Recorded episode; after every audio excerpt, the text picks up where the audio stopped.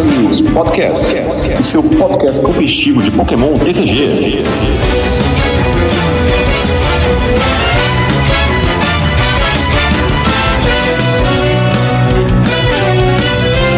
Dia, boa tarde, boa noite, boa madrugada. Seja bem-vindo a mais uma edição do Dragon News Podcast. Eu sou João Alcim e olha, a essa altura do campeonato eu acho que eu realmente vou ficar em casa e não ir pro regional. Fala galera, eu sou o GH e, ao contrário do Alcinho, eu tô me preparando pra ir pro regional. Mas não tá fácil não. E para completar a nossa bancada hoje aqui, a gente tem a presença do nosso amigo Rodrigo Strochny, lá da Dungeons and Dices. E aí, Rodrigo, tudo bom? Fala galera, Rodrigo da Dungeon Dices. E o bloco XY é o melhor do TCG. Olha, devo concordar.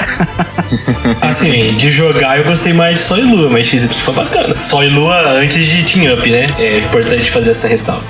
Antes dos bichão, né, chegarem, né? Antes dos tag team, não, tag team foi um erro. Bom, gente, vamos lá, vamos começar aqui com as nossas notícias da semana. A gente teve algumas cartas daquelas duas coleções japonesas, a Time Gazer e a Space Juggler, oficialmente reveladas, tá? As duas juntas vão ter 67 cartas antes das secreta raras e elas devem fazer parte da nossa coleção Astral Radiance em maio. Vamos dar uma olhadinha aqui em algumas cartas que eles revelaram pra gente ver o que, que o pessoal acha. A gente tem pela primeira vez os iniciais do Pokémon Legend Arceus nas suas formas de Hisui. Então tem lá Howlet, Dartrix, é, Cyndaquil, Kilava, Oshawott, Dewott, tudo meio genérico, né? E temos o Typhlosion de Hisui, Pokémon psíquico é, com 150 de HP, estágio 2 e tem a habilidade Spectral Ball. Uma vez durante o seu turno você pode descartar uma energia psíquica da sua mão. Se você fizer isso, o Pokémon ativo do seu oponente está queimado e confuso. Por uma energia psíquica e uma incolor Shadow Bind, 90 de dano, o Pokémon defensor não pode recuar durante o próximo turno do seu oponente. Fraqueza ao tipo noturno, resistência ao tipo lutador e custo para recuar de 1. Olha, eu achei muito meme. E vocês? Concordo, cara. Essa habilidade pelo amor de Deus. Tipo, tem um rolê de fazer um estágio 2 pra descartar a energia psíquica e deixar queimado e confuso, cara. É muito pouco. Rola não. É, com certeza não vai ver jogo, é muito esquisito. A não ser que algum maluco faça um deck muito doido assim que pode, mas olha, muito esquisito essa carta. Então, eu, eu não entendi o propósito, sabe? O ataque não conversa direito, sabe? Estágio 2 pra dar 90 com duas energias. Ah, e, não, não deixa recuar. Então, tipo, tudo bem, se você descartar uma energia, você pode deixar o cara queimado, confuso e sem poder recuar, mas, pô, tanto de switch, corda de fuga que tá indo nos baralhos e batendo só 90, não sei, eu achei muito, muito qualquer coisa essa carta aí, muito tipo, ah, tem que fazer, né? Saiu o bicho novo, vamos fazer uma carta qualquer dele aqui e é nóis, sabe? Essa a sensação que eu tive. Mais uma carta que entraria num formato Pauper.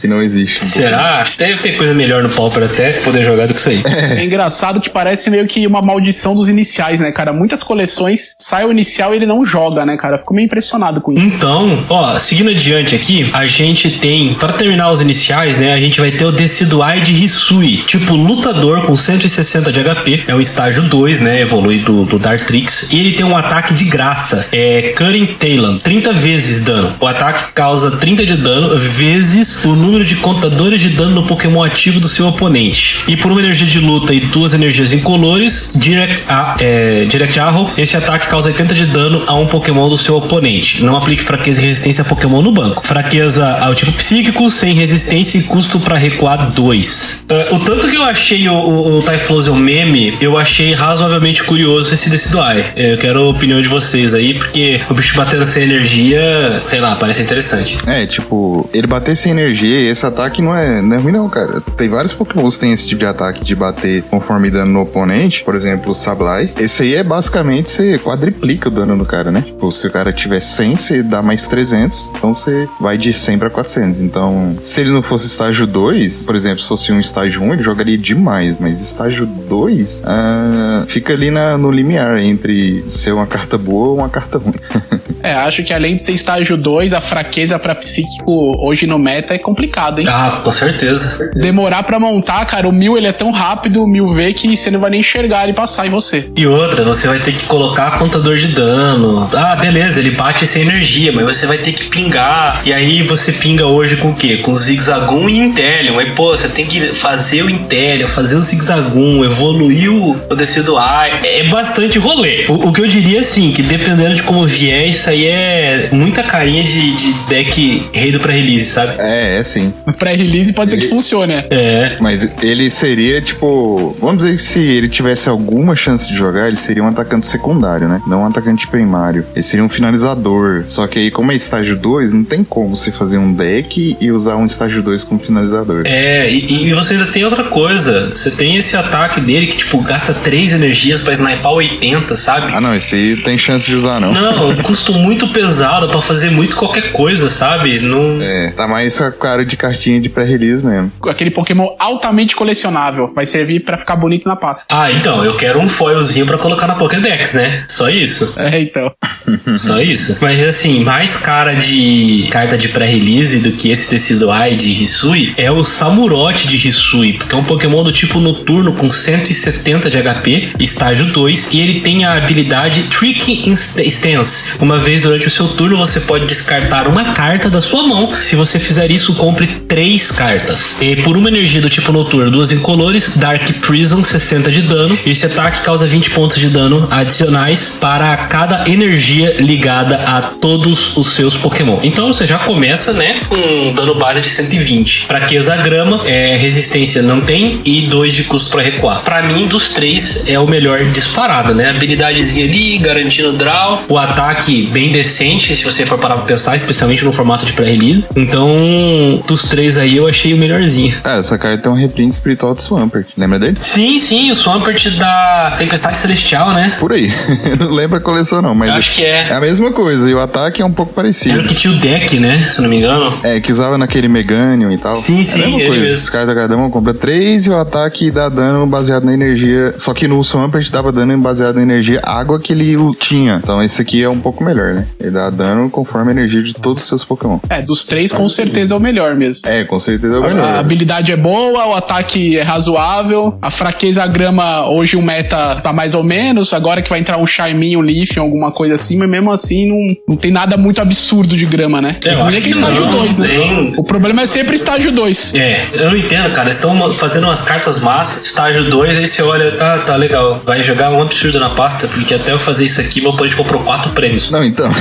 Inclusive, na época que o Swampert jogava, ele mal jogou, só jogou por causa do Meganium, que fazia um monte de estágio 2. E naquela época, você não tinha um jeito fácil de dar um hit nesses bichos, porque eles tinham 150, 160 de vida, mas os decks não, não davam um hit muito fácil. Não, e, não, e mais uma coisa, não tinha Gush Effect, né? Você só usava pegador personalizado. Então o bicho ficava ali no É, banco. é verdade. Ele tava safezaço. Não, É verdade. não batia nele. E aí, os 150, 160 de vida era o suficiente pra você sobreviver, muitas das vezes e tal. Hoje, cara, você pega tipo um Arceus aí, bate 200 no teu bicho, você não tem tempo de fazer nada, cara. Não, e monta num minuto, né, cara, esse Arceus, esse que é o fogo. É, aí você vai ficar sofrendo com estágio 2 e pra jogar tipo contra um Arceus e um Mil, é até covardia. Bom, continuando aqui, vamos falar primeiro dos Pokémon Single Prize, né? Depois a gente passa pras, pras ultra raras. A gente tem também o Rampardos. É isso aí, gente. Vão voltar os fósseis. O Rampardos é o estágio 2 que evolui do Cranidos, tipo lutador, tem 170 de HP e ele tem dois ataques. O primeiro, uma energia de luta, Flying Head e 60 de dano seco. O segundo, por duas energias de luta, Jurassic Hammer, 240 de dano. Se o seu oponente tem três ou menos cartas na mão, este ataque faz nada. Energia de grama, custo para recuar 2. Eu tenho uma opinião muito bem embasada sobre essa carta, mas antes eu quero ver vocês. É. Fala aí.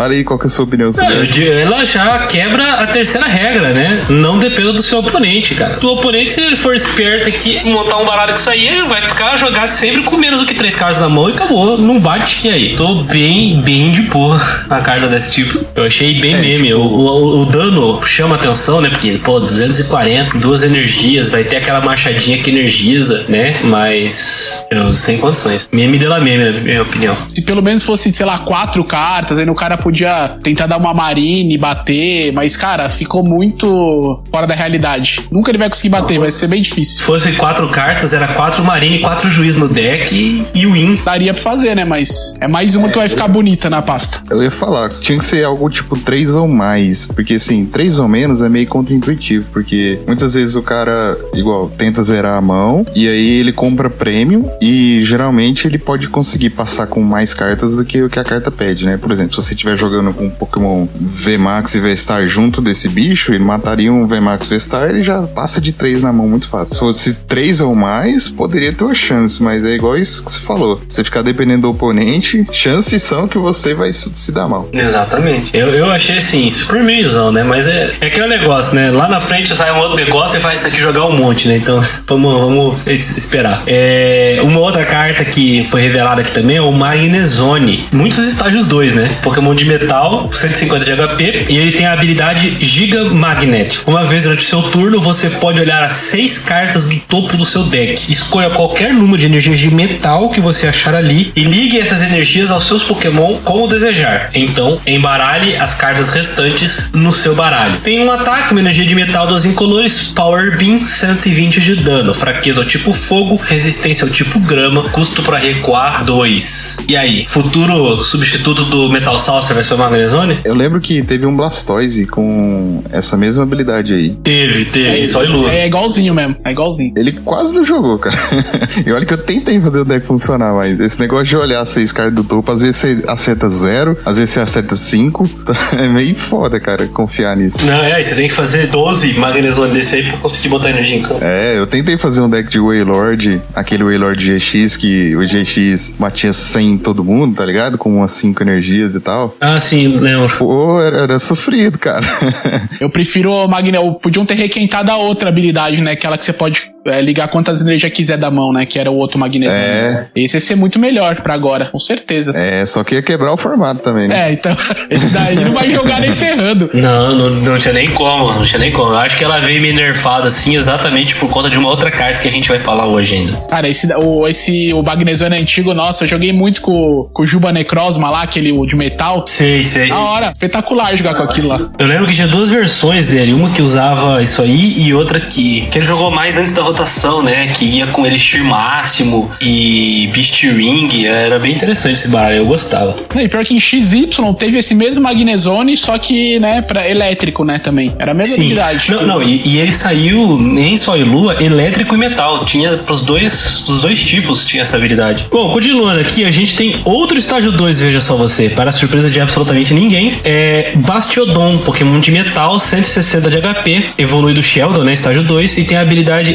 Ancient Stronghold. Cada um dos seus Pokémon recebe 30 pontos de dano a menos dos ataques dos Pokémon V do seu oponente. Tem um ataque, duas energias de metal, uma incolor, Iron Tackle, 180 de dano. Este Pokémon causa 30 pontos de dano a si mesmo. Fraqueza ao tipo fogo, resistência ao tipo grama, custo para recuar 4. Nossa, pesado, hein? Meu Deus. É, não, assim, pesadíssimo o custo pra recuar, né? O, o bicho, ele, ele não anda, né? Ele se arrasta. É, mas assim, essa habilidade destaca, né? Se você for parar pra pensar, fazer 4 Bastiodon é 120 pontos de dano a menos, hein? É, fosse estágio 1 dava pra pensar. É, então, lá é muito pesado, cara. Estágio 2 tá, tá complicado. Caramba, Baixodon é estágio 2, eu nem lembrava disso, dos jogos assim. Eu achei que ele é estágio 1. Na verdade é que ele é um Pokémon Ah, é restaurado, fóssil, né? verdade. É, ele é um Restaurado, fóssil. É verdade, é verdade. Então, tecnicamente ele é um estágio 1.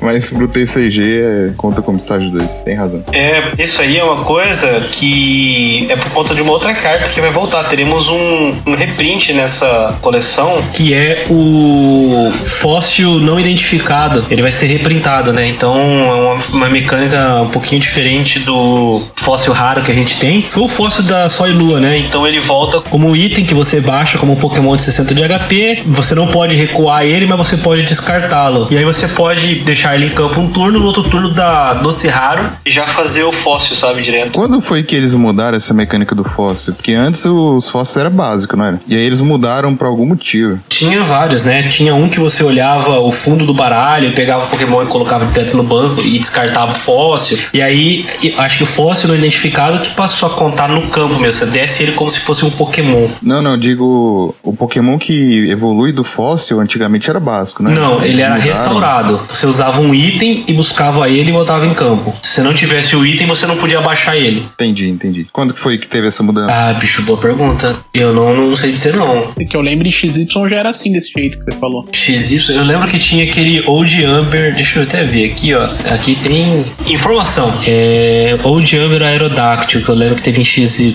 O efeito da carta, você olha as sete cartas do fundo do seu baralho, você pode revelar um ae- Aerodáctil que você achar ali colocar no seu banco. Aí você embaralha as demais cartas no, no seu baralho. Então, você não baixava ele no banco, sabe? Você usava o item e, e procurava o Aerodáctil lá. É, cara, fóssil é uma mecânica que eu nunca fui muito, muito fã, não, pra falar a verdade. Ah, então, eu nunca entendi o rolê. Sempre sai fóssil cada coleção e tudo mais. Aí jogar, jogar mesmo é meio difícil de ver. Eu lembro daquele Aerodáctil que fez uma graça no começo de Espada e Escudo. O pessoal botava o Aerodáctil é, no fóssil não identificado, né? Que se você. Acho que ele dava 160 por 3 incolores se você não tivesse Pokémon GX em campo. E aí usava também o Golisopod, que batia 50 vezes o número de Pokémon V do oponente. Então você tinha os dois pra poder ficar batendo nos bichos do adversário. Não sei se vocês lembram. Era um baralhinho legal. Ah, né? lembro não.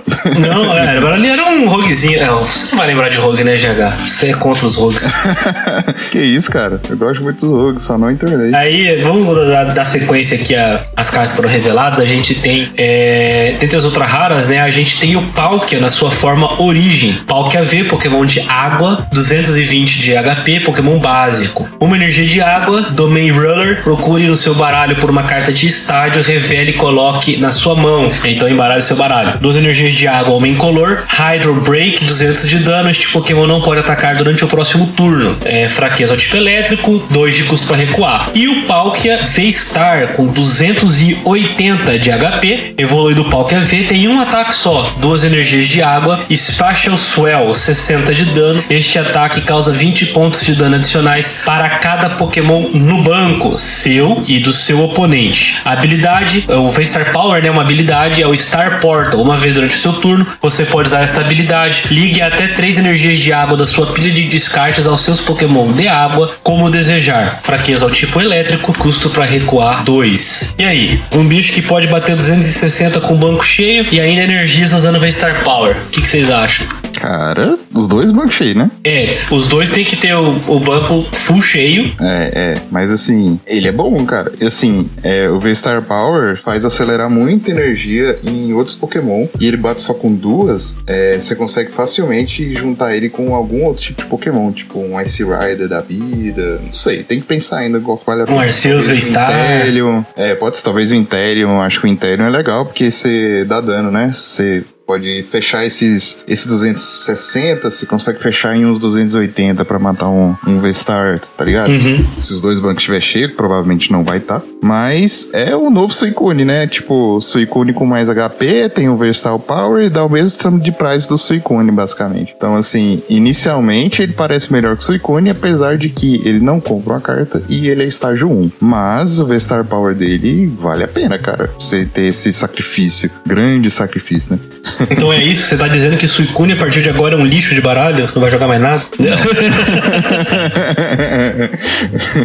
Na internet é assim. Se V-Star você pode usar só pra energizar até os cavalos, foi como falou, né? Quer dizer, o cavalo, né? O cavalo de água, no caso. E é, abrindo parênteses aí, eu percebendo que o HP do, desses bichos, eles estão dando uma diminuída no Power Creep, né? Porque tava muito absurdo os VMAX. Ah, ainda bem, né? Eles estão dando uma segurada nos V-Star, né? Tá todos, por enquanto, não tem um life absurdo. Porque tá ficando complicado. Eu achei que esses bichos iam vir com 400 de vida daqui a pouco. A, a que ponto chegamos, né? 280 não é um HP absurdo mais, né? Até é, assim, até tá dando uma segurada, mas como ele é pra- dois prizes, meio que É, faz sentido, deixa, né? abs- deixa absurdo ainda ter 280 dar dois prizes, saca? Cara, mas assim, o, ba- o banco tá cheio, é super fácil hoje em dia. As, du- as duas pessoas têm o banco cheio. E 260 só com duas energias de água, cara, é bem fácil de fazer, hein? Vai jogar, vai jogar muito. É, vamos ser realistas, tipo, três Pokémon seus no banco e três do oponente, assim. T1, T2, geralmente é o que vai acontecer, né? Dois, três. Então, seis Pokémons no banco dos dois, dá 120 mais 60, 180. 180 já tá no, no número mágico já. Dois hits em VMAX, dois hits em Vestar, já tá ótimo. É, com duas, com duas energias ainda, que é fácil de colocar. Nossa, muito fácil. Eu, eu vi potencial nessa carta, cara. Eu gostei dela. É, e se você juntar com, o- com o Green Ninja novo que vai sair, cara, é sensacional aí. É verdade, tem o Greninja Greninja, né? Ela diz respeito em parte à regra 3, né? Mas é, é, de um jeito passável, entendeu? Agora, se sair, por exemplo, alguma carta que tenha, por exemplo, a habilidade da Mawai GX ou a Pokelina cativante ver um reprint, aí eu começo a, a, ver com mais gosto essa carta aí, falando, pra, falando sério pra vocês. Porque é muito, muito interessante. O Greninja é o, é o Sparkling? Isso. Que pensa, você vai usar habilidade para descartar uma energia de água e comprar duas cartas. Você já vai estar tá fazendo o seu descarte para poder dar o V-Star depois. Sim, sim, faz sentido. É um Muito combo bom. ótimo, é. Ele toma Path the Peak, né? Infelizmente. Ou não? Toma. Ele é Holy Box, né? Tem, tem, tem, tem a caixa de texto lá. É, ele toma Path the Peak. Mas assim, é uma carta muito absurda aí, o Greninja. O Greninja é muito forte, cara. Eu gosto do Raulucha também. O que eu menos gosto é o Reatran, mas isso é outra história. Bom, é, o outro Pokémon ultra raro que vai sair nessa coleção é o Dialga. E aí a gente completa, né, os Pokémon de Legend Arceus, né? Já saiu o Arceus, aí agora a gente vai ter Dialga e Palkia. O Dialga, na sua forma origem, é um Pokémon de metal com 220 de HP, tem um ataque por uma energia incolor Metal Coat. Ligue até duas energias de metal da sua pilha de descartes a este Pokémon. Por três energias de metal e uma energia incolor, Halt Time 180 de dano seco, sem efeito adicional. Tem fraqueza ao tipo fogo, resistência ao tipo grama, custo para recuar 2. E aí o Dialga V-Star é um Pokémon de metal com 280 de HP e possui o ataque por uma energia incolor Metal Blast, 40 de dano. Este ataque causa 40 pontos de dano adicionais para cada energia de metal ligada a este Pokémon. E o seu V-Star Power é um ataque Cronos Star por 4 energias de metal e uma energia incolor. 220 de dano. Jogue outro turno depois deste. Pule a fase de check-up. Fraqueza ao tipo fogo, resistência ao tipo grama, custo para recuar 3. 5 energias, hein? Mas você joga o do turno. E aí? É, cara.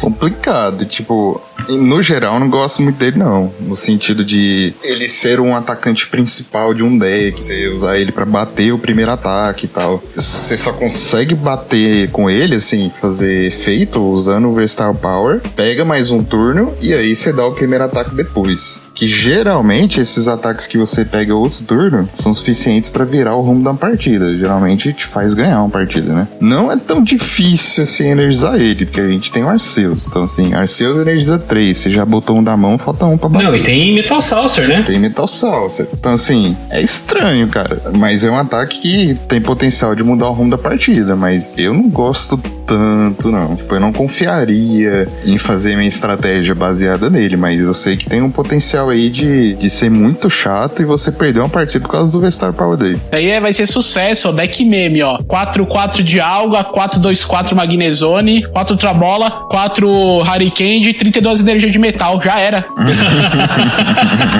Não tinha aquele bichão noturno que era assim? 40 energia noturna, até esqueci o nome dele agora. É os decks malucos que os caras fazem. Às vezes dá certo, às vezes não, né? Eu não lembro. O Guslord. Ah, o Guslord. Isso, é isso. Era, os caras colocavam 40 energia, sei lá quantas que era, cara. Você ah, um... pré-release, esse vai ser o rei do pré-release, filho. Ah, esse aqui é rei do pré-release mesmo. Esse é o rei do pré-release, cara.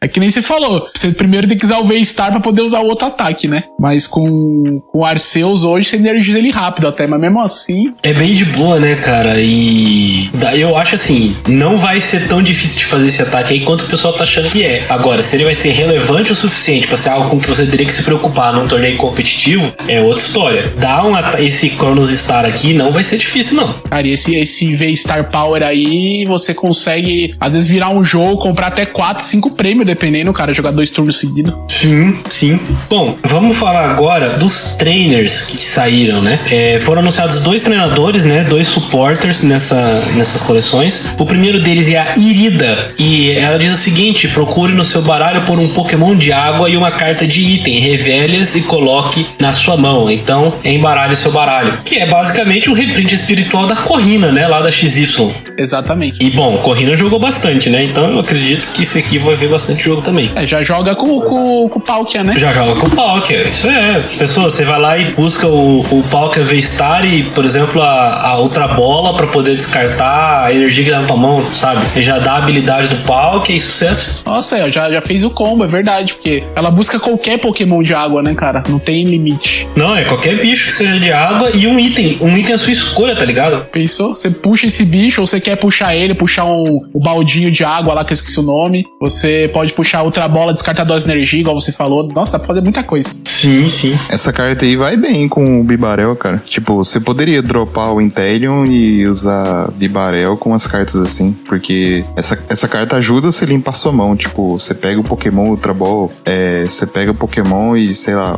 a carta do Cramoran lá, pra você descartar mais carta, e aí compra com Bibarel e etc. Pode rolar. Ah, bem pensado. Né? Pode buscar o Bibarel, pode buscar outra coisa. É, eu, eu gosto dessa, dessa mecânica, né? Você vai deixar de, por exemplo, depender do Drizzly ou do Intelion pra buscar o que você quer e vai dar milhões de draws com o Bibarel, né? Querendo ou não, quando a coleção sai no final de maio, cara, logo o Intelion vai rodar, né, cara, já na rotação. Uhum. Cai tudo, né? Isso é verdade, tem que lembrar disso. O, outro apoiador que saiu é outro reprint espiritual, Pra você ver como a Pokémon Company quase não requenta a mecânica, né?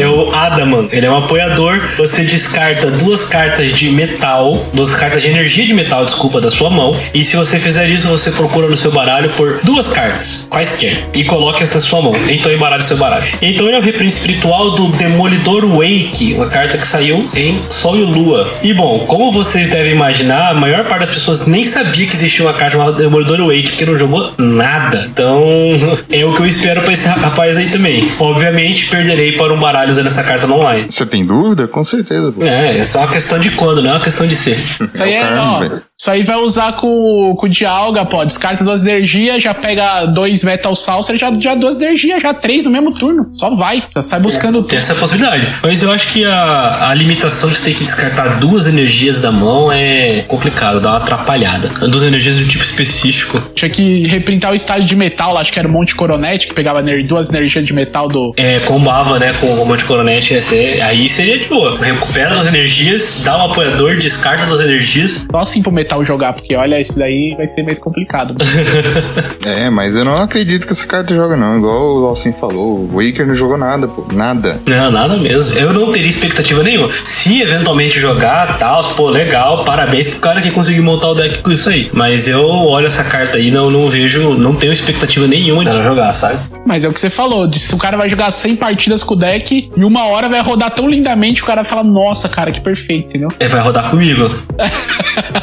o cara estiver me enfrentando no online, vai rodar. Vai vir todos os draws que ele precisar, vai vir. Mas bom, vamos, vamos seguindo aqui. A gente tem uma outra notícia que foram reveladas algumas outras cartas que vão fazer parte dessa Time Gazer Space Juggler. É, e elas chamaram atenção porque são Evolutions. Vocês devem ter reparado que os últimos Triple Packs, Quad Packs aí, todos quase tiveram promos de Eves e Evolutions, né? Então não vai ser diferente em Time Gazer Space Juggler. A gente vai ter é, umas cartas do Lithium, do Glaceon. São, são ruins, não valem, não valem nem a, a referência, mas só pra, só pra dizer que vão existir. Mas o que eu achei curioso é que a carta do Eve vem com uma habilidade diferente. É, boa parte das pessoas sempre lembram do Eve de evolução por energia, né? Que é uma habilidade bastante interessante. Mas a gente vai ter o Eve com a habilidade Sympathetic Evolution. Uma vez durante o seu turno, quando você jogar uma carta da sua mão para evoluir um dos seus outros Eves, você pode procurar no seu deck por uma carta que evolui deste Pokémon e jogá-la em cima deste Pokémon. Então embaralhe seu deck. Então, se você tiver quatro Eves em campo, evoluiu um deles, você pode evoluir todos os outros, buscando no deck. Uma habilidade curiosa, né? O ataque são duas incolores, Taken, 20 de dano seco, fraqueza tipo lutador, custo para recuar 1. E era só isso, gente. Eu acho que não tem nada muito útil. Eu acho que, pelo menos nesse primeiro momento, eu acho difícil que esse Eve veja jogo. E é isso.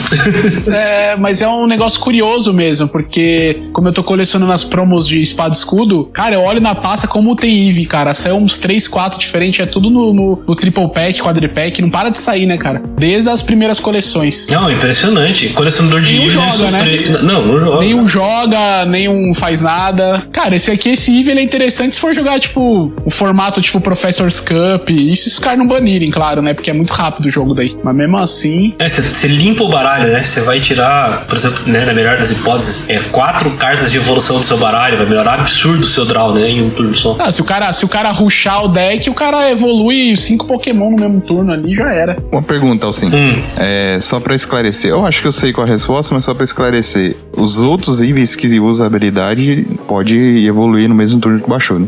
A gente tem que considerar, né, que é uma tradução de fã, né? Pelo que tá escrito aqui, você poderia poderia realmente evoluir o Eevee que você baixou nesse turno, quebrando a regra de, de evolução. É, geralmente a carta vem com a regra explícita, né? Falando. É, ah, você não esperar um pode turno, fazer isso no etc. seu primeiro turno, etc. Quando é por habilidade, né, ou por um ataque, quase sempre ele especifica, né? Não é que nem outras habilidades, né? Aí a gente leva como exemplo, por exemplo, aquele. Nossa, exemplo, por exemplo, foi péssimo. A gente leva como exemplo o Lithium GX que a gente teve em Sol e Lua, que ele tinha um ataque que evoluía em um estágio todos os seus Pokémon. Então, vai, baixou o Pokémon no banco, você dá ataque o GX do Lithium, todo mundo sobe um estágio. Ou o ataque do Howlet Executor de Alola lá, que evoluía mesmo no primeiro turno. Aqui, pelo que tá na, na carta, dá a entender que, por exemplo, ah, beleza, baixei um Eevee no T1, no T2 eu baixei outros três e evoluí aquele Eevee do T1. Estão todos iguais, né? Aí, beleza, evolui os quatro puxando do baralho. O que seria curioso seria você pegar e usar, por exemplo, é, vamos supor no, no expandido, você usa um Eevee de evolução por energia e três desse. Os quatro em campo, ligam a energia básica no Eevee de evolução por energia, evolui ele e busca evoluir os outros três, entendeu? Todo no mesmo turno. Não precisa de dois turnos. É, ele, além da habilidade aqui dele, é efeito cascata mesmo, né, cara? Evolui um, evolui todos. Sim, um, um vai trigar o outro, né? Interessante. A habilidade é muito curiosa. Agora a gente falta ter uma evolução do Eve Baby que joga, né? Porque até agora é, tem uma que eu acho pode aparecer aí em algum torneio e querer fazer uma graça, mas é muito rolê, que é o Jolteon, né? É, não sei se vocês chegaram a, a ver a playzinha que estavam querendo testar. O,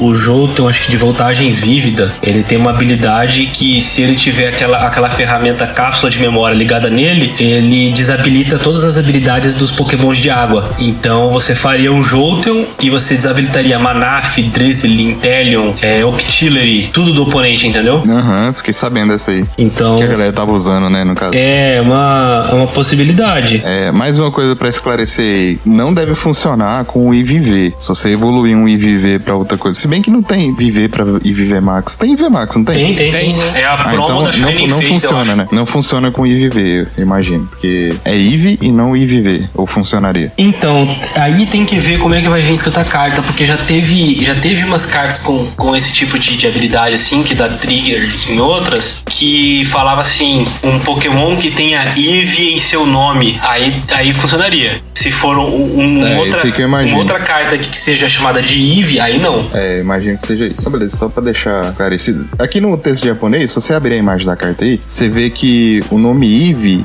tá meio que entre colchetes. Eu não sei se esse é o colchete japonês, mas aparentemente é. Tá vendo? Bem no início, se você Uhum, olhar o- uhum. o, nome dele em japonês, o nome no- na habilidade. É, parece. Aí. Parece que tá entre aspas o colchete. Não sei o que que é isso em japonês. Se o Yukio estiver ouvindo aí e quiser esclarecer depois. Parece um colchete mesmo, mas não é um colchete, mas parece um colchete. É, não é um colchete, mas eu não sei se esse é o jeito japonês de isolar igual a gente faz. Vou falar pra você que me dá um pouco de nervoso ter uns caracteres em cima da linha, sabe? Que nem logo depois desse tem um- alguma coisa escrita e tem menorzinho alguma outra coisa espremidinha em cima, assim, sabe? Aham. E eu fico tipo, eu, não, eu, eu não, não entendo nada de japonês, não, não sei ler, e eu fico tipo, cara, eu não tô. Por que que tem um negócio espremido em cima? Pois é, eu nunca entendi, né? Eu nunca entendi. Enfim, é, eu, eu chuto que é um colchete mesmo, porque lembra daquela vez lá em estilos de batalha no passado que a gente tava falando da questão da energia single strike com o Houndoom e depois veio a energia de impacto e o pessoal ficou naquela, o Houndoom puxa, o Houndoom não puxa. Lembro. Então, quando eles foram especificar isso, é, eles colocaram exatamente os colchetes assim pra marcar o termo single strike energy, aí entre colchete, é diferente do termo single strike,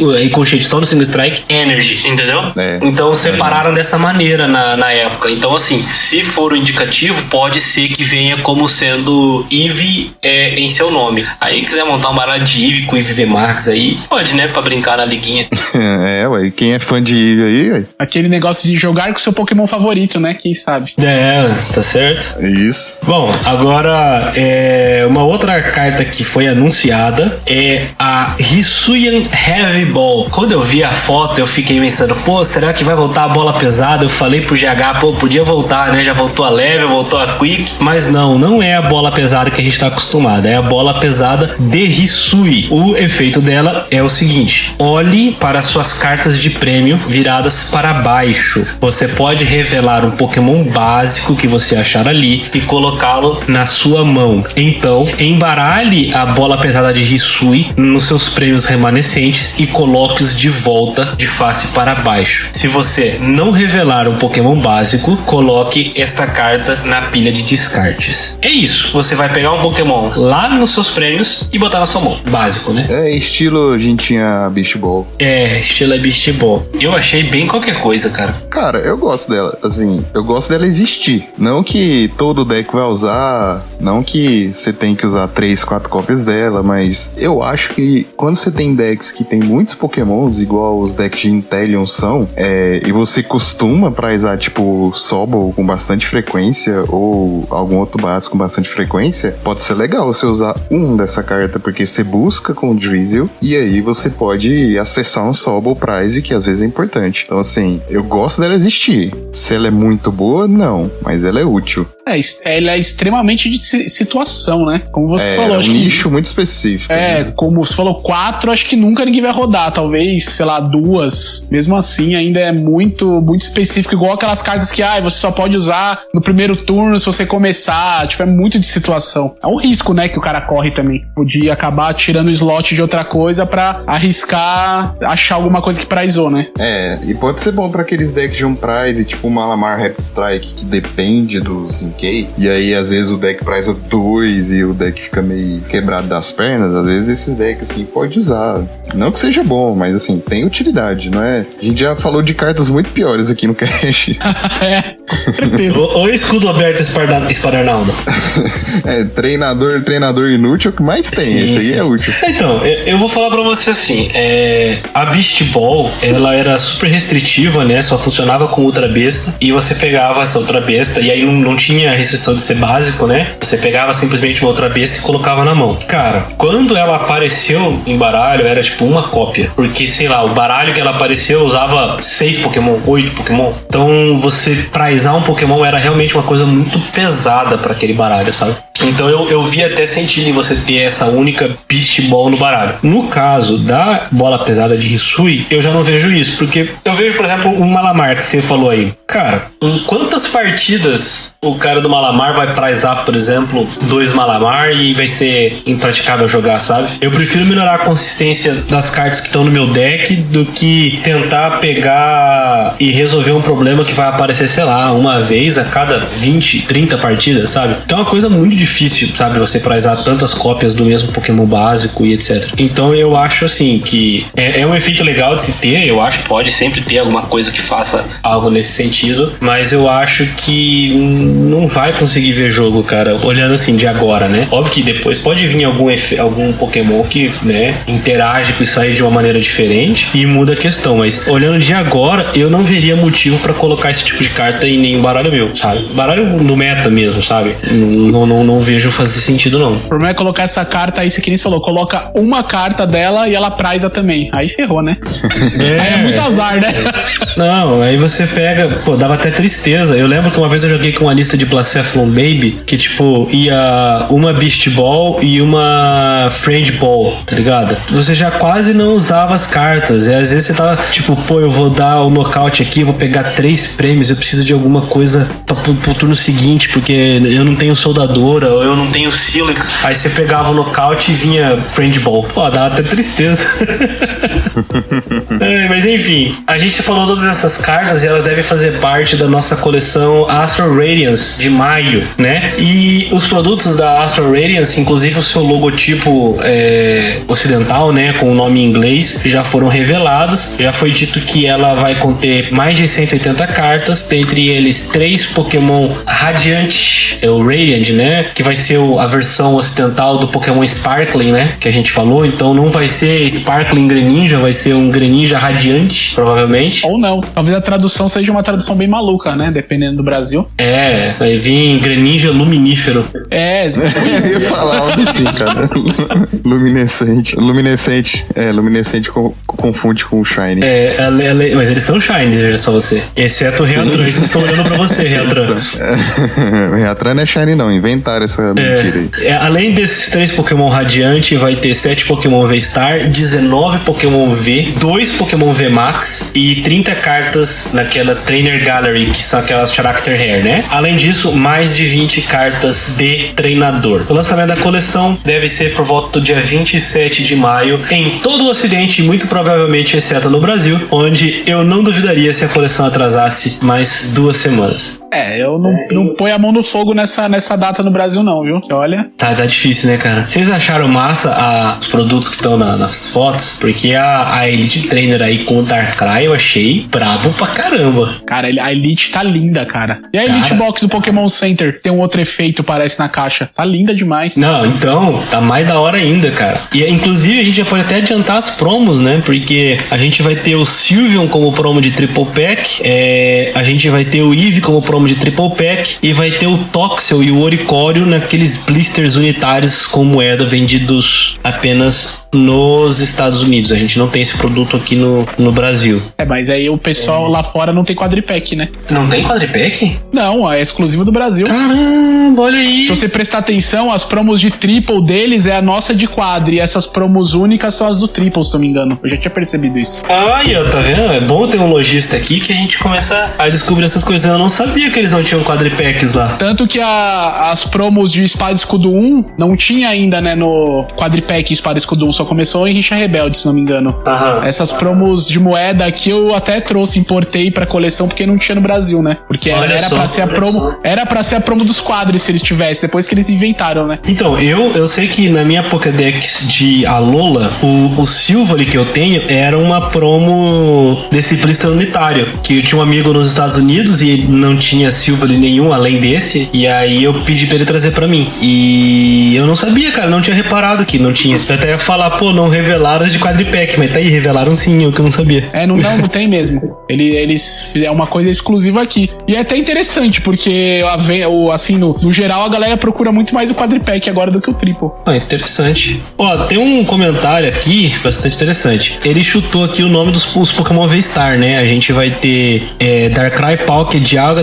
Decidueye, Typhlosion, Samurott e sobra um espaço. É, que não deve ser o Lucario, porque o Lucario é promo, né? Já foi revelado que ele vem numa, numa box. E aí fica a pergunta: quais será que vão ser os Pokémon V-Max, né? Porque faz hora que a gente não tem uma revelação de Pokémon V-Max, né? Quem será que vem pra completar esses dois V-Max que estão vindo perdidos nessa coleção? Será que é daquele, daquele produto que a gente falou na, na semana passada, GH? É, não sei. E o que, que a Pokébit quis dizer com dois Pokémon VMAX enormes? Um vida gigante. É, não sei, só se for tipo um Waylord de 500 de HP, né? Não, não briga com isso não, cara, pelo amor de Deus.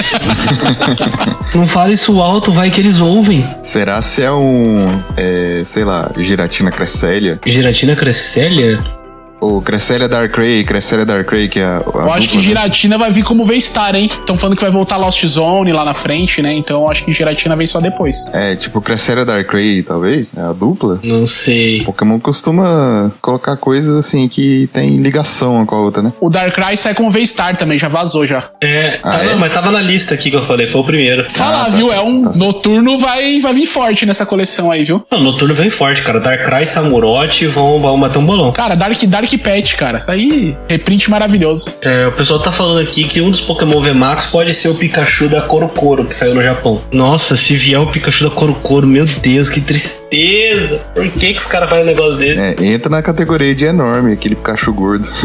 Nossa, vai ser, sei lá, o sexto Pikachu VMAX. Ele- eles falam aqui que teve mais de 70 cartas, né, que ficaram pra trás, desde de Evolving Skies, Stilen Rain, foi muita carta pra trás que não, que não saiu pra gente, né? Não, não, não. É, é, então, o que aconteceu foi assim: é, 55 cartas foram cortadas de Chilling Rain e saíram em Evolving Skies. 90 foram cortadas de Evolving Skies e elas saíram em Fusion Strike, que tirou, não tem mais nenhuma carta atrasada. Ainda bem, né, que não tem mais nada. É, atrasada entre aspas, né? Elas todas foram lançadas. O que acontece é que é, aparentemente a gente vai voltar a ter esses atrasos, entendeu? Aí traduzindo aqui em tempo real, em agosto vai chegar a Lost Origin com a Giratina e com né, a expectativa de voltar a, a Lost Zone. Nessa coleção vai juntar a Dark Fantasma de maio e a Lost Abyss de junho e né, qualquer quantidade de, de cartas que seja atrasadas. A coleção de novembro, que vai juntar a Incandescente Arcana e a Paradigm Trigger, ela vai ser o set que vai pegar tudo que tá atrasado e vai juntar nela. Isso porque qual que é a, a, a questão? Com a, a- o anúncio de que essa coleção vai ter 180 cartas antes das ultra raras, a gente vai ter um problema que vai estar faltando espaço. Por quê? A Battle Region tem 67 cartas e 26 secreta raras. Além disso, o Darkrai V-Star, o Lucario V-Star, que tem mais 19 cartas né, nos decks deles, que tem que ser adicionadas em algum momento pra gente no ocidente. A Time Gazer e a Space Juggler tem outras 134 cartas e provavelmente mais 50 secreta raras. Nesses secreta raras conta as Character Hair, tá? Fora isso, Dialga e Palkia é V-Star que vem nesse set. Em algum momento, nessas próximas três coleções, tem que sair as cartas lá daquele Start Deck 100 que ganharam nova marca de regulação, como Doce Raro, Switch, Martelo Esmagador, que não saíram aqui ainda com a nova marca de regulação. Então, pelo menos 10 cartas que tem que somar aí. Além disso, falta outras cartas das VMAX Climax, que são secreta raras e que foram cortadas já. Então, muito provavelmente, a gente vai ter umas 50, 70 cartas cortadas dos nossos próximos sets e que devem acabar vindo lá na frente para fechar tudo com a coleção é, Espada Escudo 12, né? Que deve encerrar o bloco. Então, cara, vai ser uma loucura isso aqui. Vão cortar um- uma porrada de trem pra sair depois e acertar essa- essas marcas de regulação aqui. Eles estão tentando cortar isso pra não fazer o set ficar gigantesco, mas não param de enfiar carta filler. Não faz sentido nenhum. É, apesar que já tá previsto mini set aí no meio da, do caminho, né? Ah, é, ainda tem o mini set que é baseado no Pokémon GO, né? Que vai sair depois. Que pra mim, olha, vou falar pra você, pra mim é um erro total isso aí, mas tudo bem. O que? O mini set do Go ou o teu mini set? Tem o mini set do Gol. Ah, eu não tenho opinião formada por enquanto. Tô- Cara, tô- é tipo um detetive Pikachu piorado pra mim, eu tô, tô pensando assim, sabe? Cara, foi a minha primeira, a primeira coisa que eu pensei, sabe? Detetive Pikachu foi bem flop, não tinha nada muito jogável. Tirando o Mr. Mime, eu acho que fez uma graça. E assim, se fosse pra querer alguma coisa ali, a única coisa que eu ia pedir era que eles trouxessem o Professor Willow.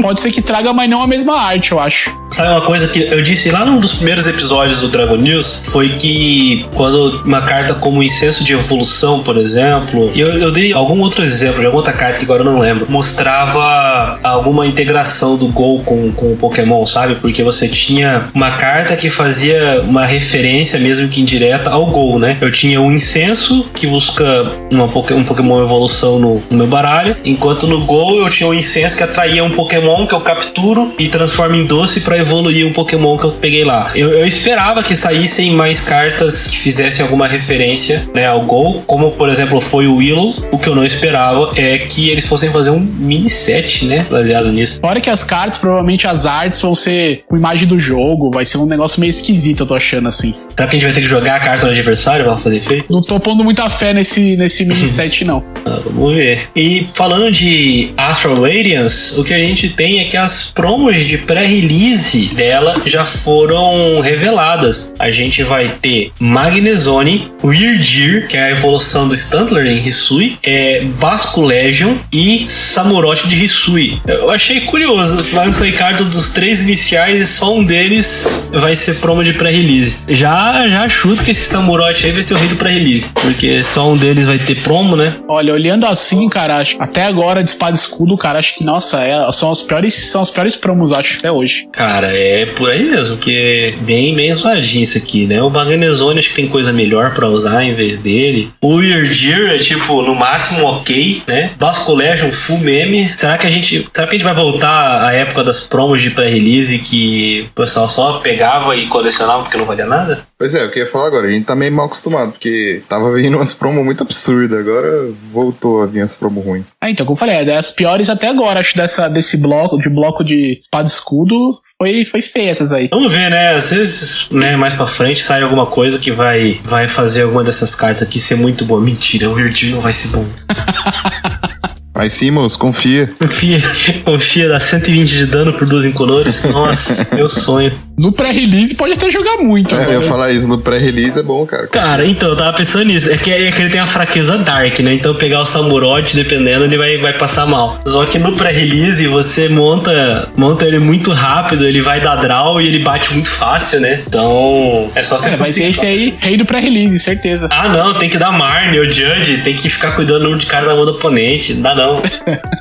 Você comprando cartas toda hora pra poder acertar o número de cartas igual do oponente vai ser um parto. Mas, bom, eram, eram essas as notícias da semana. E pra gente conversar agora, aproveitando que a gente tem a presença do Rodrigão. É, o Rodrigão mora em São Paulo, né? E, bom, como um exímio conhecedor da cidade de São Paulo e com a proximidade do regional, a gente achou bacana que ele pudesse dar algumas dicas, né? Falar mais ou menos do local do evento, o que é que tem perto, dar alguma dica de lugar bacana pro pessoal frequentar. Esse tipo de coisa que é interessante a gente saber quando a gente vai pra uma, uma cidade que não, não é a nossa, né? Afinal, ninguém melhor do que o morador de lá pra contar pra gente o caminho das pedras. Então diz aí, Rodrigão, o que que dá pra fazer em São Paulo pra quem for jogar o regional e não conhece nada daí? Olha, é, São Paulo, cara, tem coisa, sei lá, infinita pra você fazer. Então, pra galera que nunca veio aqui, sempre vai ser um prato cheio, né? Então, e o regional ele vai ser. Já tem o local definido, né? A princípio. Ele tem. Como é que é a estrutura perto dele? Dá pra chegar de boa de, de, de metrô? Né? Vai passar algum aperto? Como é que é o negócio? Porque assim, eu não tenho coragem de andar de metrô em São Paulo se eu não tenho um guia local comigo, entendeu? Cara, assim, o metrô de São Paulo, cara, ele é bem seguro, assim. Eu tô acostumado, eu ando sempre de metrô, né? Agora na pandemia que eu não, não tenho saído muito. Mas a primeira coisa, é pra quem tá escutando o podcast, cara, quem tá, quem tá vindo de fora, né? Primeira coisa, entra no site do metrô, já baixa o mapinha em PDF, porque, cara, é, vai te auxiliar pra caramba, entendeu? Tem aplicativo do metrô também, porque eu sugiro, assim, que a pessoa sempre se, se locomova de metrô, nunca de ônibus em São Paulo, porque o metrô é muito mais fácil. Ah, entendi. Mas é de boa de chegar então no lugar, no lugar que vai ser o regional de, de metrô? É tranquilo? Cara, é bem tranquilo, assim, a estação de metrô lá, é, ela é a da linha Lilás, né? Chama Borba Gato, a estação. Dá mais, assim, caminhando, dá mais ou menos umas 8 quadras. Se você olhar no Google, vai dar uns 900 metros, mais ou menos, da estação, o local do evento. Cara, você sai da estação, desce uma, uma linha reta, bem, bem simples e bem fácil de chegar, né? Ah, é pertinho, é bem tranquilo, né? Sim, assim, essa linha aí, ela é mais, é mais moderna, né? Que tem foi uma das últimas a ser construída. Então o metrô, ele tá bem novinho, o metrô daqui é bem limpo. Então, assim, cara, a pessoa não vai ter problema em se locomover por ele, né? A- assim, a única coisa que eu acho ruim é que a região onde é o evento, ela é uma região, assim, que ela é muito empresarial, né? Tem muito hotel, assim, só que sim, tem muita empresa. E agora, durante a pandemia, quase todas as empresas, elas fecharam e ficaram em home office. Então, o comércio na região, ele funcionava muito de segunda a sexta, entendeu? E de fim de semana, algumas coisas só ficavam abertas. Então, assim, dificulta muito pra quem tá indo lá só de fim de semana, né, no caso. Ah, então, por exemplo, sei lá, pessoa, a pessoa chegar e sair lá do evento porque, tipo, quer comer uma comida diferente, quer comer um negócio ali perto e voltar, pode ser mais complicado porque em volta ali não, não deve estar aberto, é isso? É, assim, a região lá já não é, ela não é uma região barata, entendeu? Digamos assim. Uhum. Por ser empresarial, você vai comer num lugares que são mais caros. Uhum. É, assim, na rua do, do, do evento, tem umas duas, três padarias, mas, cara, são aquelas padarias meio chiques, assim, que não vai ser. Um cafezinho vai ser tipo 15 conto, entendeu? Jesus! E dentro do evento, pra quem nunca foi, cara, a comida é sempre cara. Eu lembro que no último que teve, em 2020, foi no aniversário de São Paulo, cara, acho que um, um hambúrguer, uma pizza era tipo 35 reais, 40 reais. Então, assim, é um pouco fora da realidade, né? E se você pensar que tudo aumentou agora, depois da pandemia, você vai acabar pagando Tem que muito. considerar isso aí, né? Pra na hora que for fazer as balas, foi pro regional. Lembra disso, viu, GH? Ah, então, mas a- a-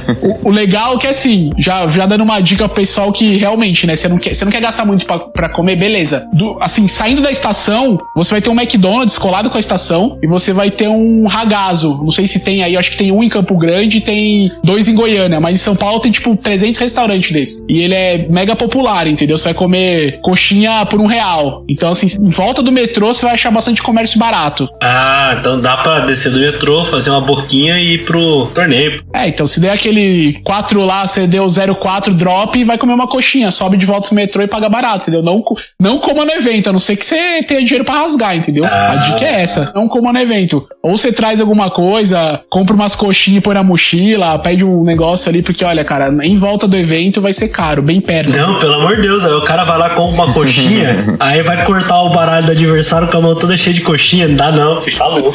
Então rola aquela desinteria no meio do torneio, né? Cara, então, isso aí, isso aí aconteceu, aconteceu num Team Challenge que eu, num, num qualifier que eu joguei, que um cara tava de festa maluca e o outro tava de Orbital, sabe aquele Orbital que fica jogando contador de dano? E aí o pessoal falou, cara, nossa, o Orbital vai passar o carreto no Festa Maluca, né? Festa Maluca não vai conseguir fazer nada. E aí a gente acompanhando no Discord, esperando, né? Pô, tem que jogar, né? Fazer o quê? Aí o cara sumiu, o cara do Orbital, ele não apareceu, não apareceu, não apareceu. Depois ele mandou mensagem, ô, dá a vitória pro cara aí, passei mal aqui, tive que ir pro banheiro. o cara não jogou. o outro ganhou o Acontece muito, qualifier porque o cara passou mal e teve que ir pro banheiro. Então isso é uma, uma coisa a se considerar, entendeu? É, assim, perto do evento também, assim, você vai pegar um raio de um quilômetro, você tem um shopping center que vai ter uma praça de alimentação, que normalmente os preços são tabelados, né? Vai ser parecido em qualquer lugar do Brasil. E você tem um mercado gigante lá que é o Carrefour, que acho que dá uma, umas cinco quadras de evento também. Aí já fica mais fácil, né? Dá pra comprar uma coisinha pronta, levar, né? Compra um fofura, uma Dolly 2 litros e, e tá safe, entendeu? cara, você tá querendo fazer um atentado no regional?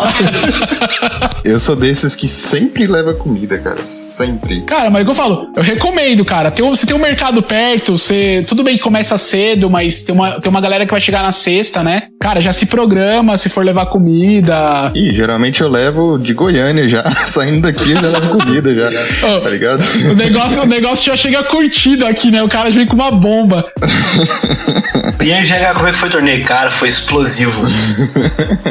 É que eu falo, cara, a- a- as dicas do em volta do evento, assim, são essas, mas se o cara quiser passear em São Paulo, cara, você, nessa mesma estação, você pegar mais cinco estações de distância, você tá no Parque de Ibirapuera, por exemplo, que é um lugar legal pra você conhecer. Se você andar mais uma meia hora de metrô, mais ou menos, que, tipo, em linha reta, né, acho que dá umas 12 estações, você tá na Liberdade, que eu acho que é uma coisa que a galera gosta de conhecer, né? Lá vai ter, vai ter a loja lá, não, vou- não vou fazer merchan pra loja, mas eles têm uma loja lá. Pô, vou fazer. Pode fazer? Pode fazer? Não, mas não é pra Pode, minha pode. loja. É, é pra, pra loja dos outros. Ah, tá. Tem uma loja lá chamada Haikai na Liberdade. Então, assim, quem, quem curte, eles têm, tipo, eles têm booster em japonês, em coreano, pra quem quer um diferencial. Aí você vai ter um shoppingzinho lá que tem coisa de anime. Normalmente o pessoal do Pokémon gosta de coisa de anime também, né? Vai ter café, vai ter lugar pra comer, vai ter feirinha. Então, assim, cara, acho que o lugar mais legal que o cara que vem pra, pra São Paulo quer conhecer no, no evento é a Liberdade. É o que eu indico mais, assim. É, deixa eu pedir uma opinião. Tipo, vamos dizer que o cara tá olhando lugares pra ficar em São Paulo. Compensa ele ficar no mesmo bairro do evento ou tem algum outro atalho que você conhece? Tipo, fica num bairro mais próximo que é, é melhor de comprar coisa, de comer, de se locomover? Como é que é? Cara, assim, como eu falei, como o metrô ele é perto, você até pode ficar em outro bairro tranquilamente. Porque assim, ali como é uma região de, de negócio, de empresa grande, vai ter muito hotel, mas assim, não, não é o local mais barato de São Paulo, entendeu? É um local um pouco mais caro. Rola um Airbnb por ali, será? Cara, até tem, mas não é barato, entendeu? Que é uma, realmente, o que eu falei, é, é uma região que ela não é barata. Entendi. Eu tava vendo uns hostel ali esses dias, eu achei tipo uns dois mais baratinho de 70 reais a noite, tá ligado? É, tá com preço bom. Mas assim, É, você, tá você, você ficando, tipo, Liberdade, é, é, Paraíso, Vila Mariana, você tá, você tá ficando num bairro bom e você tá perto, entendeu? Porque você já tá perto da estação. Como eu falei, ó, da- do evento pra Liberdade é meia hora de metrô, é rápido. E o metrô, ele funciona super bem, assim. Você não vai ter problema. Então, não, não tem aquele problema de falar, nossa, eu vou ficar afastado, não vou chegar no evento, vai ser ruim, entendeu? Porque não sei o que você pretende, mas de repente você fala assim, ah, joguei sábado, não fiz day two, vou ter o domingo livre aqui. Aí você, por exemplo, o hotel da, da região não tem nada aberto em volta lá, porque é uma região meio morta, né? Depois, tipo, depois da uma da tarde nada funciona, porque é região empresarial. Então você, você, você gostaria de estar numa região um pouco mais movimentada, entendeu? Pra visitar. É, eu, eu, eu quando eu fui pra jogar o Inter, eu fiquei na casa de um, de um parente, né? Então, pô,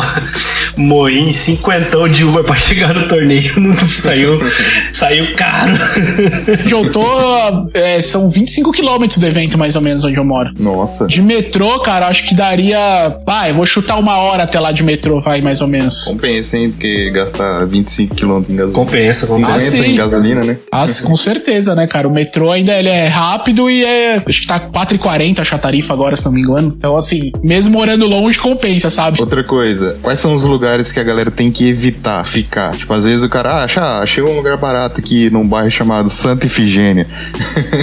Bom, você fala, acabou de falar um dos bairros. Santa Ifigênia não é bom, República não é bom, parte central de São Paulo eu não recomendo pra quem para quem não conhece mesmo, né? Qualquer parte, a parte central. Ah, tá. Sé, República, Anhangabaú, Santa Cecília, é, Santa Efigênia, essa parte, se você não conhece, não é bom você ficar. Como eu falei, o legal é Vila Mariana, Paraíso, Praça da Árvore ali, tipo, ali, a linha azul que eles chamam, né, que é Centro-Sul. Até Zona Leste, cara, Tatuapé é bom, é que só que você vai ficar um pouco longe do evento. Eu moro aqui pra região mais por perto do Tatuapé. É boa a região, mas você vai ficar mais longe, né, só isso. Então, o ideal mesmo é a galera ficar em volta da linha Lilás no metrô. É, cara, ou você pega na linha azul da, entre a Sé e o Jabaquara. Aí você consegue uma, uma parte boa também. Porque a linha Lilás, ela, ela faz baldeação com, com a Santa Cruz, que é- fica na linha azul. Se ficar nessa região é sucesso. Tem shopping, tem comércio pra caramba, você tá perto da liberdade. É uma, uma região ótima. Não é muito barato também, mas é uma região muito boa. E um rolê que eu, que eu fiz quando fui aí, eu curti, eu quero saber se você tem alguma indicação pro pessoal aí. É que, pô, eu fui conhecer lá o Mercadão, cara. Achei bem da hora. Não caí no golpe da fruta, né? Isso aí eu escapei. Eu caí. Você caiu no golpe? Pô, morreu em quanto? caí. Morreu em quanto? Não, eu comprei. Foi tâmara desidratada lá. Moço do céu, gostou demais, cara. Paguei uns 40 conto em tâmara. Ah, não. Então você não caiu no golpe da fruta? É, não, não, não foi tão golpe, não. Foi, valeu a pena. Mas, pô, valeu, eu, eu gostei demais. Eu fui no Mercadão, provei o tal do sanduíche de mortadela lá, mas o que me pegou mesmo foi um pastel, cara. Ô, o pastel tava bom. Pastel hein? de bacalhau? Não, eu comi um de carne seca, cara. Pô, Ah, é bom também. demais. Ô, o Mercadão, baita do lugar, recomendo. Quem, quem puder ir, né? O, a galera do 02 Drop, dá uma passada lá, vale a pena. Domingo é aberto lá, Rodrigão? É, aberto. Você só. É a mesma coisa. Linha azul ali, desceu na, na estação São Bento, dá pra ir a pé pro Mercadão. É, eu, eu, eu acho que eu fiz exatamente isso. Aí, obviamente, eu estava com o meu guia turístico a tiracola, né? Porque senão não pegava o metrô. E desci, é perto do Mosteiro essa estação aí, não é? Isso, isso. Você desce no mosteiro da, da, da São Bento. É, isso aí, foi isso aí que a gente fez. Aí, aí, aí eu fui lá conhecer o Mercadão. Quase tive uma síncope com a quantidade de pessoas que tinham andando por ali. Quase, entendeu? Eu não tô acostumado. Eu moro no meio do mato, gente. Literalmente. Mato Grosso do Sul. é. Dá uma assustada. Você desce nessa estação, você vai ser na 25 de março, que é só a maior rua de comércio de São Paulo. Então vai ter muita gente, muita gente mesmo. Não, então, e, e- e aí, quando eu cheguei, eu falei assim, eu até comentei, né? Pô, mas cara, tá muito lotado, olha esse tanto de gente. Falou, não, hoje é domingo, pô, tá vazio. Eu, Como assim tá vazio? Tem muito mais gente do que era pra ter. Se você for de sábado lá, você vai ficar abismado, viu? Não, você tá bagulho maluco. é, é pior do que o formigueiro. Não, você tá doido, cara. Mas assim, valeu muito a pena. Eu recomendo fortemente. Quem, quem puder, dá uma passadinha ali no, no Mercadão. Já, já mata o sanduíche de, de mortadela lá. Pede um baby que é menorzinho e pede quente que vale a pena. Ah, então assim, o Mercadão é um lugar legal, assim, eu recomendo você tentar ir com ou uma pessoa que conheça, ou pelo menos ir de turma, assim, porque sozinho, se você não conhece, claro, cara, tem assalto em qualquer lugar, né? São Paulo, se o cara vê uma oportunidade de você estar sozinho, pode acontecer alguma coisa. Não é o Rio de Janeiro da vida, mas acontece. Então, assim, eu recomendo você juntar uma galerinha, ou que nem você falou, uma pessoa que conhece, tá com o guia da cidade, né? E vai de boa, vai na paz, assim. Vai que negócio, RG, celular, dinheirinho no bolso no máximo, não carrega muita coisa, sabe? Porque é centro, né, cara? Centro de São Paulo é aquilo, né? É meio bagunçado. E a região do evento ali é segura, é mais. é menos movimentada? Como é que é pra galera saber? Cara, é assim, como eu falei, como é muito empresarial, o fim de semana é meio morto, entendeu? Não, não, tem, não tem muito movimento. Você vai perceber que você descendo na rua do evento, é muro de empresa,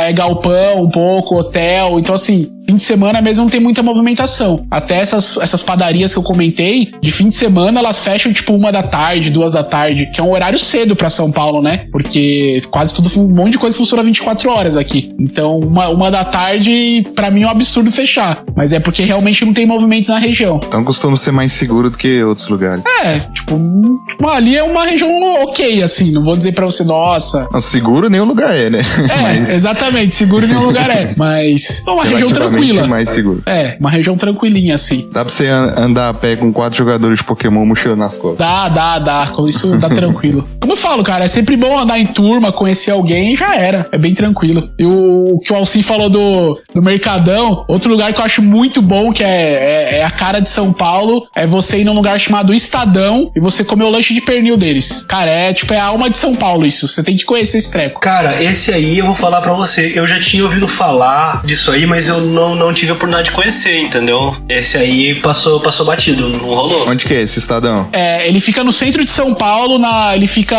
acho que dá três quadras da estação Ayangabaú. É, é tranquilo andar ali também, tem bastante movimento mesmo no fim de semana, mas domingo, claro, o movimento cai, né? Então, como eu falo, é bom sempre andar com uma galerinha. Pô, mas Ayangabaú, centro de São Paulo, esses aí não eram os lugares pra gente evitar? Não, evitar você ficar lá, dormir lá e se alugar um lugar que, de repente, você vai alugar um cativeiro, entendeu?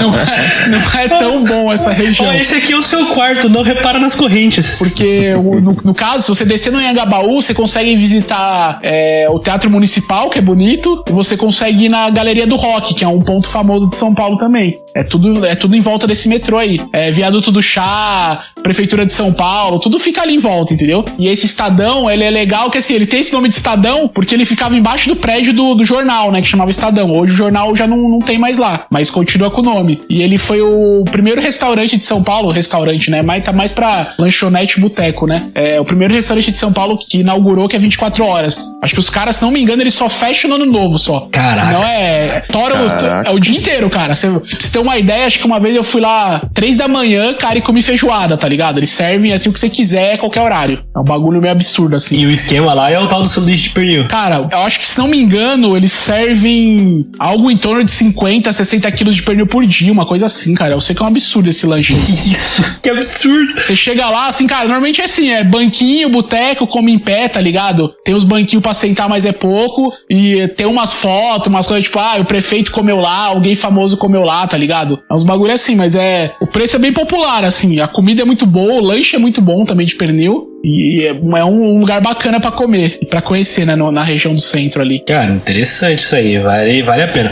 Então, quem for jogar o regional tiver um tempinho, vai ter muita, muita coisa para curtir lá em São Paulo. Mais alguma coisa? Só mais uma dica pra galera aí. O cara comprou a passagem de avião, chegou lá em Congonhas. O que, que ele faz para sair de lá pro hotel? Qual é o melhor caminho? Pegar Uber, pegar um metrô, pegar um ônibus? Cara, do aeroporto, cara, não, não, o metrô não é tão perto que você consiga ir a pé, entendeu? Você pode, assim, se você não quer gastar muito com Uber, você pode pegar Uber e falar pro cara te deixar na estação mais próxima que tiver e o resto você descer de metrô, entendeu? Pra não gastar muito no caso, né? Porque esse aeroporto ele não fica muito perto. Tem um tem ônibus que passa na porta do aeroporto que vai para algumas estações também. Aí por isso que eu falei, é legal você ter um, um mapinha, né, do metrô e tem muita aplicativo, cara, tipo ponto certo, é, cadê meu ônibus? E eles são assim, cara, você vai pelo GPS, você consegue ver onde, onde o ônibus tá, que horas ele vai passar no ponto, entendeu? Acho que é, um, é uma ferramenta importante para você ter em São Paulo, com certeza, se você não conhece. Como falei, você pode ir pra gastar menos, pega o Uberzão até o metrô e pega o metrô e já era. Se tiver uma grana a mais, pega o Uber direto até, até o hotel, né? Aí, aí vai, do, aí é. vai do, do, do, quanto a pessoa tem disponível ou do quanto a pessoa quer gastar, né? É, no meu caso, eu tô pensando em de ônibus, né? É, eu devo parar ali na, na rodoviária do Tietê. E aí de lá já tem o metrô na porta, né? já, já, sim, sim. Você sai da rodoviária, o metrô já é lá dentro já. É a estação Tietê mesmo. E, ah, e você já tá na, e você já tá na linha azul, no caso. Aí você vai pegar direto é. a, a, linha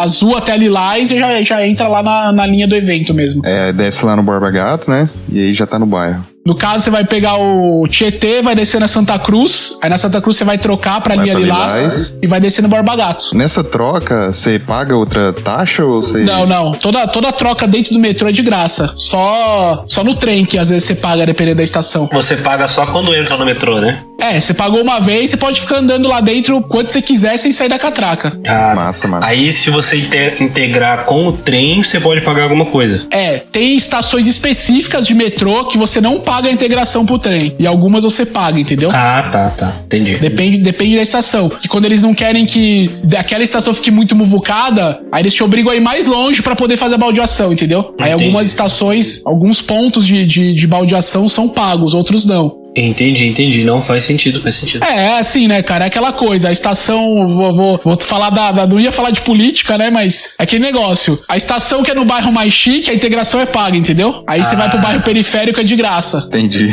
Faz, faz, faz sentido. Por que será que faz sentido, É, né? então, porque assim, eles, eles não querem que, tipo assim, o pobre desça na estação bonita e, já, e muvuque, eles mandam você lá pra, no canto lá pra você fazer de graça, entendeu? Basicamente é isso. normal, normal. Tem essa, essa diferença aí, mas. Isso, isso aí chama uma terça-feira no Brasil, cara. Eu não tô entendendo o que você tá levantando esse. A gente falou do trem, assim, eu não recomendo muito a galera andar de trem também. Já deixo a dica aí, porque pode assustar algumas pessoas o trem, viu? Ele é meio, meio capenga, dependendo da linha que você pega. É, dica é metrô e é isso. Pelo que eu tô entendendo. O negócio é metrô e se você tiver mais abonado, pega um Uber logo. Os principais pontos que eu falei que Liberdade, Estadão, Mercadão, você faz tudo de metrô. Você não precisa nem pegar ônibus, entendeu? Ah, tá de Você boa. consegue fazer tudo isso. Ibirapuera, você consegue fazer descer na estação e é cinco quadras da estação é o Ibirapuera. É, você quer conhecer a Avenida Paulista, também você vai na linha azul, pega a linha verde, você já tá na Paulista, desce a pé. Assim, cara, metrô facilita muito, entendeu? É, outra coisa, você pagar o metrô, tem o guichê que fica na porta do metrô, tem algum jeito mais fácil? Que tipo, você, sei lá, algum cartão que você faz, você recarrega? Infelizmente, a gente não tem a- aquele negócio igual do Japão que você vai na maquininha e faz um cartão. Aqui é meio burocrático a parte do cartão. Mas além do guichê, agora você pode baixar o aplicativo e as catracas elas têm QR Code. Você pode comprar online e encostar o QR Code. E na estação vai ter uma máquina que você pode comprar passe também, né? Vai ter um- uma máquina de passe ou uma máquina de QR Code que imprime o QR Code e você passa na catraca também. Tem bastante Boa. meios, assim, pra você evitar um pouco de fila ou evitar até o guichê. Às vezes você não tem. Porque o guichê só vai aceitar dinheiro, entendeu? O guichê físico só aceita dinheiro. Agora as máquinas aceitam cartão, ou o aplicativo aceita Pix, essas outras coisas, né? E o guichê é 24 horas, né? Ou fecha? Hum, Infelizmente não, porque o metrô. Não sei por que até hoje o metrô de São Paulo não funciona 24 horas. É, o metrô ele abre 4 e 15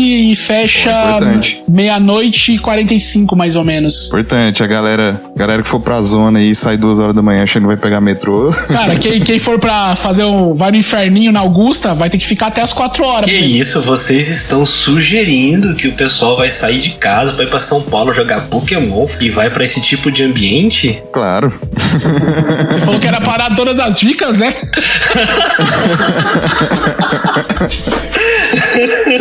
o, cara vai, o cara vai ter que esperar assim. A gente é, faz acho que uns, uns seis, uns seis ou oito anos que já tem algumas linhas de ônibus que são 24 horas. Agora o metrô não. O metrô ele realmente ele, ele costuma abrir acho que é 4 e 15 da manhã e fechar 15 para 1, uma coisa assim. E de fim de semana acho que fica até 1 e meia, 1 e pouquinho, entendeu? Mas o guichê fica aberto, né, nesse horário? É, cara, então, mas tem as máquinas hoje em dia, mesmo se o guichê ficar fechado, as máquinas estão ligadas e funcionam, entendeu? Entendi. E você pode usar, como eu falei, se tiver internet, você paga pelo aplicativo e abre o QR Code na tela e passa na catraca. Ah, acho que esse é o menor dos problemas, então. É, você não vai ficar muito refém de, de ter um cartão, entendeu? Você pode usar, o- como eu falei, você pode usar o aplicativo ou pode comprar na máquina mesmo, que é mais rápido que no guichê. Porque às vezes no guichê é aquela negócio, putz, é 4,40, aí tem que ficar contando moeda, o cara não tem troco, sabe? Acontece muito. Então você compensa mais você, comprar direto. Pra quem mora aqui, a gente tem o cartão que usa, funciona no metrô, no ônibus, no trem, é o mesmo, entendeu? Eu acho que eles deveriam fazer igual no Japão, que é emitir um cartão na hora numa máquina e você poder usar, sabe? Cara, eu já fiz um cartão de ônibus aí em São Paulo, na, na época que eu fiquei cinco dias aí, só que eu perdi o cartão. É, esse mesmo cartão que eu Cara, tenho. A gente usa esse aí, só que eles meio que fizeram uma parte burocrática agora, aí tem, que- tem que ir lá cadastrar o CPF, antes não precisava, você conseguia comprar um cartão vazio e já usar, entendeu? Aí eles meio que É, agora eles eu estão consegui fazer, eu, eu fui num guichê lá do. Em algum ponto do- de ônibus, eu fiz esse cartão, só que eu não lembro mais cadê ele. Consigo recuperar ainda? Cara, de repente, que assim, na estação, além das máquinas do, desse guichê do metrô, normalmente tem uma casinha que é o guichê desse, desse cartão específico que você falou, que você, se você carrega ele, entendeu? Você carrega esse cartão. E aí, às vezes, você pode ter, de repente perguntar pra alguém lá. Mas eu não sei se eles imprimem na hora esse cartão mais. Antigamente era mais fácil. Quando eu fiz, imprimiram. Quando eu fiz, imprimiram Eles tinham um monte pronto e você fala, vai, coloca 20, 30 reais e você já saiu usando, entendeu? É, eu fiz isso. Mas aí começou a ter muita fraude. Antigamente a gente tinha o próprio passe de metrô de papel que era valia por 10 viagens. Agora não tem mais nada. É uma viagem única, exatamente por, causa das, da, por conta das fraudes, né? Mas acho que, cara, é bem simples se virar aqui em São Paulo. Como eu falei, você usar o celular como seu aliado, baixar os mapinha. Google Maps tá aí pra isso, pra você, pra você andar por todo canto. E é só não ir pro, pros, pros bairros perigosos nem pras favelas, né? De resto é suave.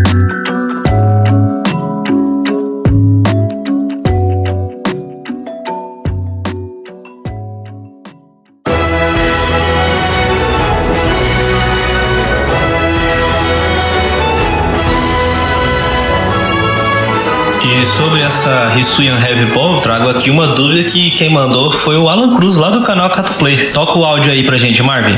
Bom, galera do Dragon News, tudo bem? Ó, deixa eu puxar uma perguntinha aqui pro nosso professor Pokémon do cast, que é sobre uma carta que foi anunciada aí recentemente, que é a Hisuian Heavy Ball, né? Que é a bola pesada de Hisuian. Que é o seguinte, o efeito dela diz que você olha as cartas viradas para baixo de prêmio, as suas cartas de prêmio viradas para baixo, pega um Pokémon básico que encontra lá e coloca na sua mão e a Heavy Ball vai para os prêmios, né? Você meio que troca ali. Só que tem uma coisa, ainda não temos um formato e não sei se vai existir, mas ela pode jogar, essa bola ela vai poder ser jogada, né, no expandido também. Numa eventual, num eventual caso onde eu possa usar o Town Map, né, o, o, o mapa, que o efeito dele é fazer com que as cartas de prêmio sejam viradas para cima, eu ainda poderia usar Heavy Ball, tendo usado o Town Map. Por quê? Porque o texto da carta da, da Heavy Ball, né, da Rissuin Heavy Ball, diz que cartas viradas para baixo. As minhas cartas não vão estar viradas para baixo depois que eu usar o Town Map. Eu ainda vou poder pegar ali um, um, um Pokémon uh, básico ou não? Fica a pergunta para você aí, Alcim. Manda brava. Então, a dúvida é bem simples. Nessa tradução de fã, o que a gente vê é que a, a Heavy Ball te permite olhar os prêmios, escolher um Pokémon básico e então colocar na mão. E aí a Heavy Ball substitui essa, essa carta nos seus prêmios, você embaralha e os coloca de volta virado para baixo. Se você tiver usado Town Map ou alguma outra carta que vire os seus prêmios para cima, como por exemplo era aquele ataque do Blacephalon Baby lá de Unbroken Bonds, a princípio você não poderia usar a Rissuia Heavy Ball, porque ela é bem clara ao dizer que o efeito dela funciona com as cartas viradas para baixo. Então, um prêmio virado para cima não te permitiria usá-la. Dessa forma, no expandido, se seu oponente der Town Map, o que é bastante difícil, você não poderia usar a bola pesada de Hisui. Bom, é isso. E pra gente completar a nossa, nossa edição de hoje, vamos aí pro running da semana. Na semana passada, eu deixei como pergunta o que aconteceria se você usasse o item Drone Rotom contra um oponente que não possui cartas na mão. Então vamos lá. O, o Drone Rotom diz o seguinte: o seu oponente revela a própria mão. Se ele ou ela fizer isso, olha a carta de cima do baralho do seu oponente. Então, apesar de uma mão com zero cartas ainda ser uma mão, como seu oponente não possui cartas a revelar, você não pode jogar o Drone Rotom porque a segunda parte do efeito, que é olhar a carta do topo do baralho, depende necessariamente do que? De você olhar uma carta que foi revelada pelo seu oponente. Então, se seu oponente não possui cartas, você não pode jogar o Drone Rotom. Para semana que vem, uh, o ruling que eu quero deixar é a interação entre o Ice Rider é, Calyrex VMAX e a energia é, turbo dupla. Eu posso usar a energia para poder descartar ela, para poder pagar as duas energias do ataque do Calyrex, dano 250 assim. E o que acontece? Eu vou receber ou não a redução do dano? A resposta na semana que vem aqui no Dragon News Podcast. É isso aí, galera. Muito obrigado por ter ouvido essa semana. Valeu, Rodrigão, por ter dado essas dicas aí pra gente. Muita gente fica perdida em São Paulo, até porque, né? Cidade é enorme. Muita coisa para fazer. E vou começar a testar os decks de Pokémon. Me sigam lá no Twitter, JHunderlinePTCG. Quando eu começar a testar de verdade, eu vou atualizando algumas coisas lá, deixando vocês ligados. E é isso, até semana que vem. Falou. Bom, e aí já desde já queria agradecer a presença do Rodrigo, que desde o momento que eu convidei, ele já veio com, com, a, com a ideia e já veio preparado para poder dar dica de, de como sobreviver na, na selva de São Paulo aí pro pessoal que vai jogar no regional. Muito obrigado, Rodrigo. Volte sempre, a casa é sua. E é isso aí. Valeu, achei muito legal participar aqui, agradeço o convite aí. Quem sabe voltar no futuro, né? Pra galera que não conhece ainda, né? Eu sou dono da Dungeons Dice, né? Quem quiser colar na liga, dar uma olhada lá. A gente não tem muito produto agora, né? Porque Copag não deixa, né? Mas a gente tá aí, vamos, vamos ter uma surpresa aí pro, pra perto do regional. Vamos ter bastante carta meta aí que tá chegando e dá uma olhada lá que o preço é bom, viu? Bom, é isso aí. Se você quiser me seguir, você pode ir lá no Twitter ou no Instagram em arroba João Alcim. Pode também seguir o Dragon News Podcast em arroba Dragonews underline pod. Quer mandar uma crítica, uma sugestão, um elogio? Pode mandar para dragonews.podcast arroba gmail.com. É isso aí. Até semana que vem.